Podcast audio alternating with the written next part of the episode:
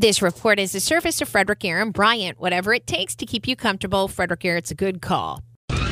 This is WFMD News. Sentencing was handed down on Wednesday to a Frederick man arrested last year for firing a gun inside of his home.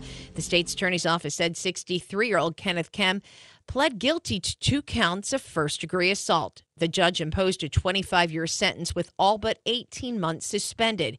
He will also be placed on probation when he's released. He was arrested last year following an incident at his home on Monocacy Ford Road, where he fired a handgun inside of the house while his wife was hiding in a closet. Police responded to the scene, entered the home. They heard shots fired. They confronted Kem, who pointed a gun at them. He was told to drop the gun. He didn't. An officer shot him. As part of his sentence, he's prohibited from possessing firearms. He must also undergo alcohol treatment and abstain from alcohol and drug use. Kem was also ordered to have no contact with the victim and cannot return to her residence. A North Hagerstown High School student was charged with five misdemeanors after a loaded handgun was found in his backpack at school. Drugs were also found in the boy's backpack, according to the Herald Mail. He's being charged as an adult for having a dangerous weapon on school property, possession of a controlled dangerous substance, and other firearms offenses. The teen was ordered by a Washington County District Court judge to be held without bond. No one at North Hagerstown High School was harmed during the incident.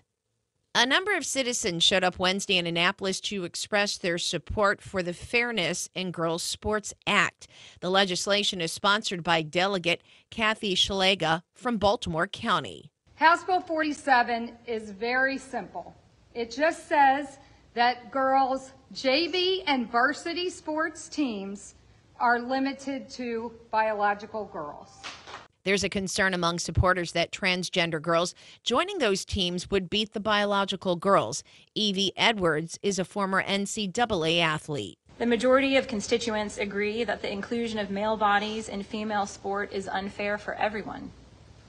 There are over 22 peer reviewed studies that show that the male born athletic advantage cannot be muted.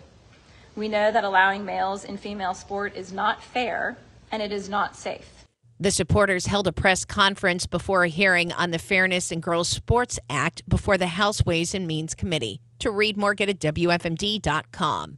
I'm Diana Gibson on McMaryland's News Radio Center, 930 WFMD.